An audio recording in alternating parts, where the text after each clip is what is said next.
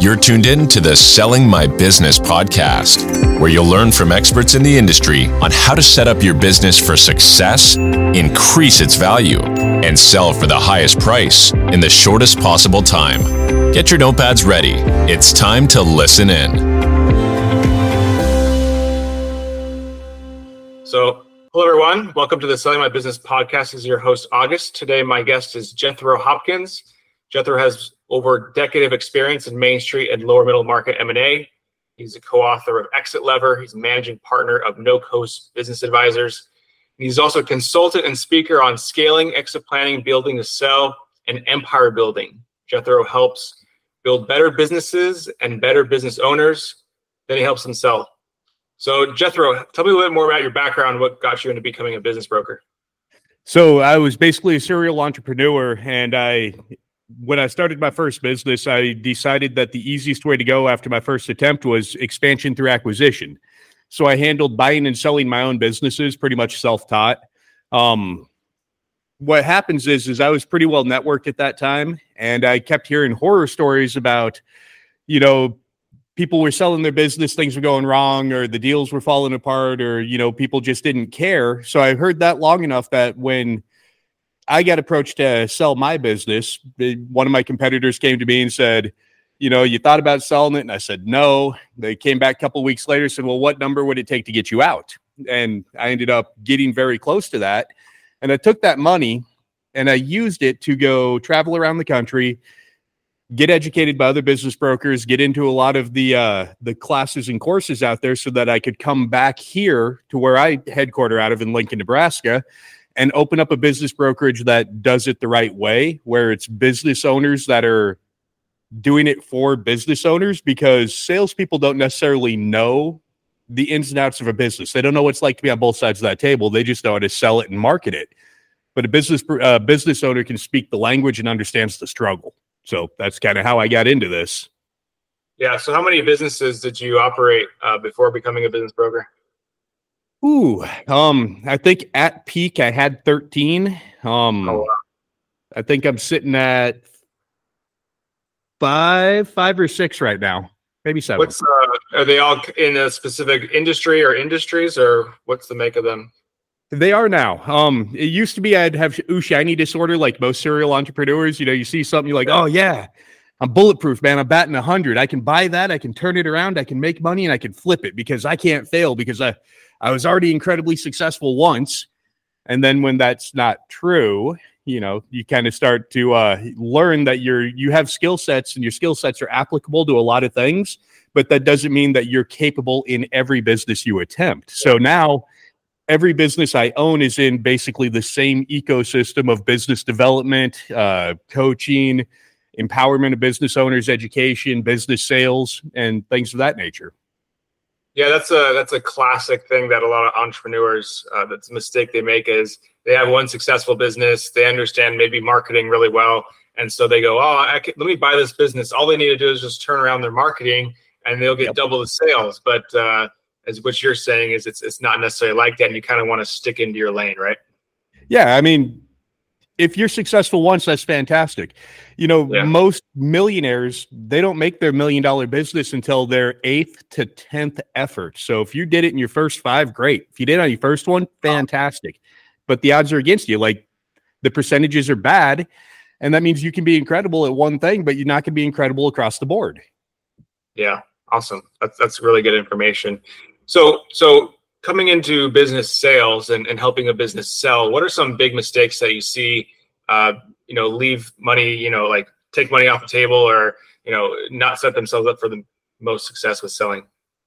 No, that and there's there's a whole lot of answers to that one. I'll try and I'll try not to go into a ton of detail on all of them, but you know, the biggest problem that I run into a lot is somebody's going to call me and say, Hey, look, I'm thinking about selling my business. I keep hearing your name. I want to do it with you. And I, one of the first questions to ask them is, what's your timeline look like? And they tell me, I got to get out right now. You know, I got, you know, I need three months. If that's the timeline you're at, you're already, you're already in trouble. There's not much anybody can do for you. Uh, national average in not in an election year is like eight and a half months to sell a business. And that's the national average. In an election year, it goes up by two months because businesses don't sell as fast during an election year because people hesitate. The other one is is you know another big one is two sets of books, and we encounter this a lot. You have the set of books that you use for your taxes, and then you have the real set of books that shows what you really made, and they're not the same. Now I understand none of us like paying taxes, none of us like paying the government because we can use our money better. Mm-hmm. But only one set of those books actually exists. Only one of them can be used. As a broker, I can't use the off record taxes because then I'm accomplice to tax evasion. And I, I cool, you have them. I, I can't use them. I can't show them to the bank. We can't do it. Yeah. So if you're going to sell your business, at least the year before you're going to sell your business, start recording all that profit, all that cash. It'd be better if you do it for three years, but when you think about your business selling, it gets a multiple of your seller's discretionary earnings of your, or your EBITDA. So if you pay tax on three dollars and they use a weighted average, you're going to make uh, somewhere between a buck sixty and maybe $2.15 on each additional dollar you paid taxes on at the low range when you're in the Main Street market. When you get up into the bigger dollars, that could be three, four, eight, ten bucks on everyone that you paid taxes on. So it's it's dime smart and dollar stupid when you're getting ready to sell to hide your cash. And those yeah. are the probably the two biggest ones that kill people. Wow. What's what's another one you think is, is a big determining factor on the selling that your business actually being able to sell? Okay. So if you built yourself a job, whether your job includes overseeing a handful of employees, that is totally different from building yourself a business. If I have to find an exact copy of you that's younger and has the money to be able to afford to buy your business, you've drastically limited your buyer pool. Now, mm. in most markets, 73% of the buyers come from within 20 miles of your business. So if you cut that even further by making you have to find somebody that has your exact skill set, you're in trouble. The single biggest thing that you can do to change your velocity, change your metric, change your closing price, your take home money is you have to build the sell you have to build your business to the point where you don't have to be there because now it's an investment. And if it's an investment, I can sell it to anybody that has the money to buy it and not somebody that has the specific skill set to do what you do. I can sell it to an owner, an investor, a CEO. I can sell it to a private equity group that just needs to throw a manager in there. But if I have to replace you because you're the heart and soul of the business, we're going to struggle and it's worth less money. So, uh, like, that's the biggest thing you do build it as a business, put your SOPs in place, identify your rainmakers, know your market, have your, your, how we do business book here, have everything documented so you can turn over a breathing, documented, running, smooth industry instead of making yeah. me have to go, well, don't pull this duct tape off because then it's all going to fall apart. Yeah you know, I, I, was reading a book and I forget which book it's from. You probably would know it, but they they said build your business like it's a franchise, like you're going to give it to somebody else, where you have everything systematized, all the SOPs in place, and someone can just step in and and start from day one. Yep, that's the E Myth. Yeah, the E-Myth. I'll yeah. give him props. That's a good book. Like I'll give him, I'll give him the free recognition here. E Myth's a good yeah. book. I use it with some of my much smaller clients because it's a great way to take you from a solopreneur to that first step on getting to be a business. It, it makes sense. People can understand it because if you're not standardized in your business, then you need a higher quality level of staff to do your business to make it run effectively. But the more simplified and standardized your processes are, the lower quality of staff you need because all they have to do is follow the plan you wrote and it'll be fine. Now, if you can reduce the quality of staff you need to do a good job, that helps solve some of the hiring issues that a lot of businesses are having right now because everybody says I'm having so much trouble hiring people. Make your stuff simpler. You don't need as good of people. Yeah. So, so co-author of Exit Levers, uh, explain that a little bit more. What is what does that mean? What's the exit levers? Okay, so there's I find a lot of them humorous at this point, but there's a lot of situations, a lot of conversations that as a business broker we get involved in that we hear things that make either absolutely no sense or they just sound like sheer madness to us. about things people have done when they're buying or selling a business. So we, me and a bunch of the other brokers here at No Coast, we got together and we started putting all that together. And we're like, all right, what's the 10 biggest mistakes that we keep hearing again and again and again for buyers and sellers about things that have either they found out after they made the acquisition, so it ended up costing them a ton of money, or it was red lights that popped up while they were doing due diligence. And we took those 10 and we put them into this book as kind of like uh, if you never get to use a broker or you end up using someone that doesn't really know how to sell or buy a business, get through due diligence. That book's got the 10 most common re- things that are going to happen that are going to absolutely screw up the sale or the things that are going to hurt you the most after you've bought the business that you should have looked for while you yeah. were doing due diligence. Because most buyers really, really, really screw it up on due diligence. They have no idea what they're looking for because they've never done it before. So we laid it out. Here you go. And we made it simple to read. I think you can get through it in like three hours. Okay. It, it helps. Yeah. So that's another thing. Um, you know, a lot of obviously as a business broker, you're always going to preach uh, using a business broker when selling and buying a business. Is it even like uh, how often can can a business owner be able to sell their own business? Is that is it even a possible thing for most business it, owners? The only reason I preach using a business broker is because if you find the right one, someone that actually believes and takes their fiduciary responsibility seriously, where they are looking out for your interest, it's a good deal. They can market it, they can take care of it, handle walkthroughs, all the tire kickers, right? I, I yeah. believe in what I do, but I do not believe that everybody in my industry is created equal. Now, yeah.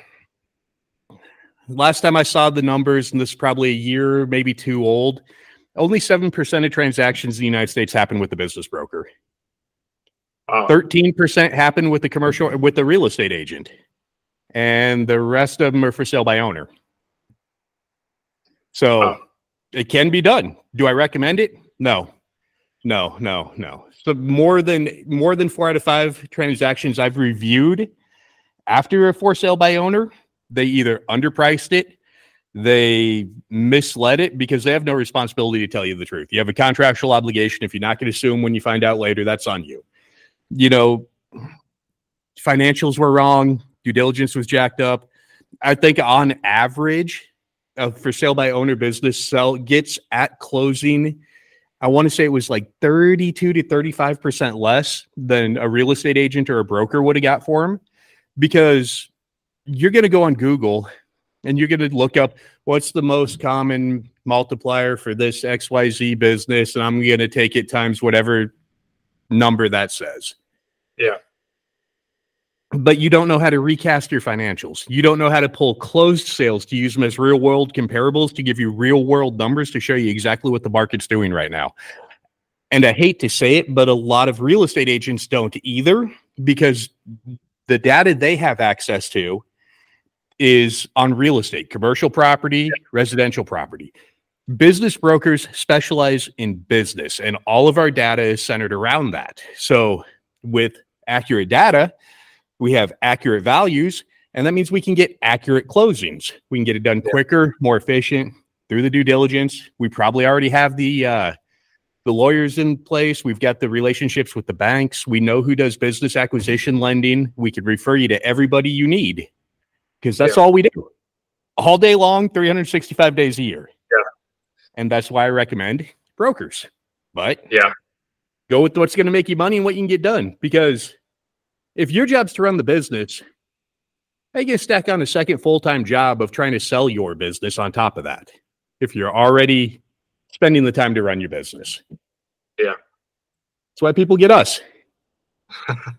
That's great. That's great stuff. And, you know, it's, it's, uh, you know, even like real estate agents, it's, they, they'll, they'll treat the business like it's a house, you know, they'll, mm-hmm. they'll just see it as a transaction, um, like at face value. Um, yep so yeah, it's super important. Yeah. Think about this one. You have a business and you're going to go up for sale. You're working with either an inexperienced broker or a real estate agent that hasn't done businesses before, because there's very good real estate agents that sell businesses. I've met them. How much could it hurt your business if they listed your business for sale publicly? Here's the business name. Here's the address. Yeah. So now everybody knows your business is for sale. Hey, are you in trouble? Hey, am I one of your vendors? Am I worried about you paying off your uh, credit with us? Your employees, are they looking for a new job? Your customers, are they going somewhere else? Business brokers sell businesses confidentially. Nobody knows you're for sale until they've signed an NDA if your broker's doing it the right way. So that's always a concern I have when I'm dealing with people that have never done it before. And I'll always point it out to them. Figure out a way to market it so they don't know exactly what you are. Because if you lose a bunch of staff or sales, the value of your business went down. Yeah. So, no coast business advisors, what areas do you guys service? And is there a particular market you guys service or industries, or give us a little bit more information? Um, I tech, I typically work in service and construction a lot. It seems to be where I end up. Um, mm-hmm. you know, redneck blue collar upbringing here, so I, I fit in well with them. I'm not necessarily a suit and tie guy.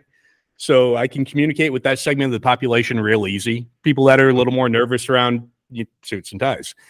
Uh, one of my partners, his specialty is more in the investing, the financial markets, the you know the higher dollar per professional services markets. Um, another partner specializes in online businesses. It's it's pretty much each of us here. We've picked our niche, so we can handle almost anything across the board. There's a few things that we just don't do anymore, mostly because we don't like them. But there's not much we can't sell, and we do operate. Uh, I've made sales in three countries and 47 states. So. Do you make a sale in uh, Alaska or Hawaii? Those are the ones that are uh, usually hard to. I've not done one in New York, although I am registered in their business directory up there because you have to. And I've not done one in Alaska, though I've come close to listing a few up there. But they wanted me to come on site, and that was a little that was a little dicey. You got to take a sled to get up there. Yeah, um, yeah, they were they were like a seasonal resort thing, so they closed like six months out of the year. so they want you yeah. to fly in, and season's about over. We want you to sell it over the winter. Like, yeah but you can't get there during the winter. Yeah. So, uh, Jethro, any kind of last uh, comments or tips or advice uh, for business owners listening? Absolutely. You know, at the end of the day, if you if you build your business like you're never going to sell it and it's going to outlast you, that's the key thing. A lot of owners I talk to, they're like, hey, I've got three years and then I'm going to exit. So they've got this three year plan prior to selling their business. If you truly want a successful, sellable asset, plan like that business is going to run forever, build it that way. And then when you are ready to sell, which you will be able to at the drop of a hat once you've gotten there, like death in the family, any kind of disablement, something like that, you drop the hat, you have a sellable asset. Instead of working towards sell, work towards the point where it's always sellable. And when you do that, you will get an absolute premium for your business in the shortest amount of time with the least amount of headache. And you'll probably have an asset that's out generating revenue wise any of your competition. Wow. Awesome. That's great stuff. Um, so uh, real fast, again, no coast advisors. How can they how can they reach you? What's the best way that if business owners looking to sell, they want to talk to you, they got some good advice. How can they reach you? Well, I'm I'm I'm crazier than most people. If you go to our website, you know, uh nocoastbusinessadvisors.com, you go to our website, my cell phone number's on it. If you go look me up on Facebook, you can find my cell phone number there. Um, my email address is my name, Jethro, at ncbabroker.com. So Nancy Charlie Bravo Alpha Broker.com. I want people to be able to talk to me, whether they're going to use me as a broker or not, because if I can have a 30 minute conversation with someone getting ready to sell and it saves them from the heartache of watching something they've put their blood, sweat, and tears into falling apart, whether they use me or not's irrelevant. That fits the mission that we founded this brokerage for is to keep a higher percentage of the Main Street businesses up and running because they're the ones that build our community. Yeah, awesome. That's great stuff, Jethro. Um, we really appreciate you taking the time out of your busy day to come on the podcast and just give absolutely incredible advice. We thank anyone who's uh, listened to the podcast today. And um, if you need any help looking to sell your business, uh, you reach, reach out to Jethro or reach out to us and we'll connect you with a local broker in your market. Absolutely. Thank you. Yeah. Thank you. Yeah.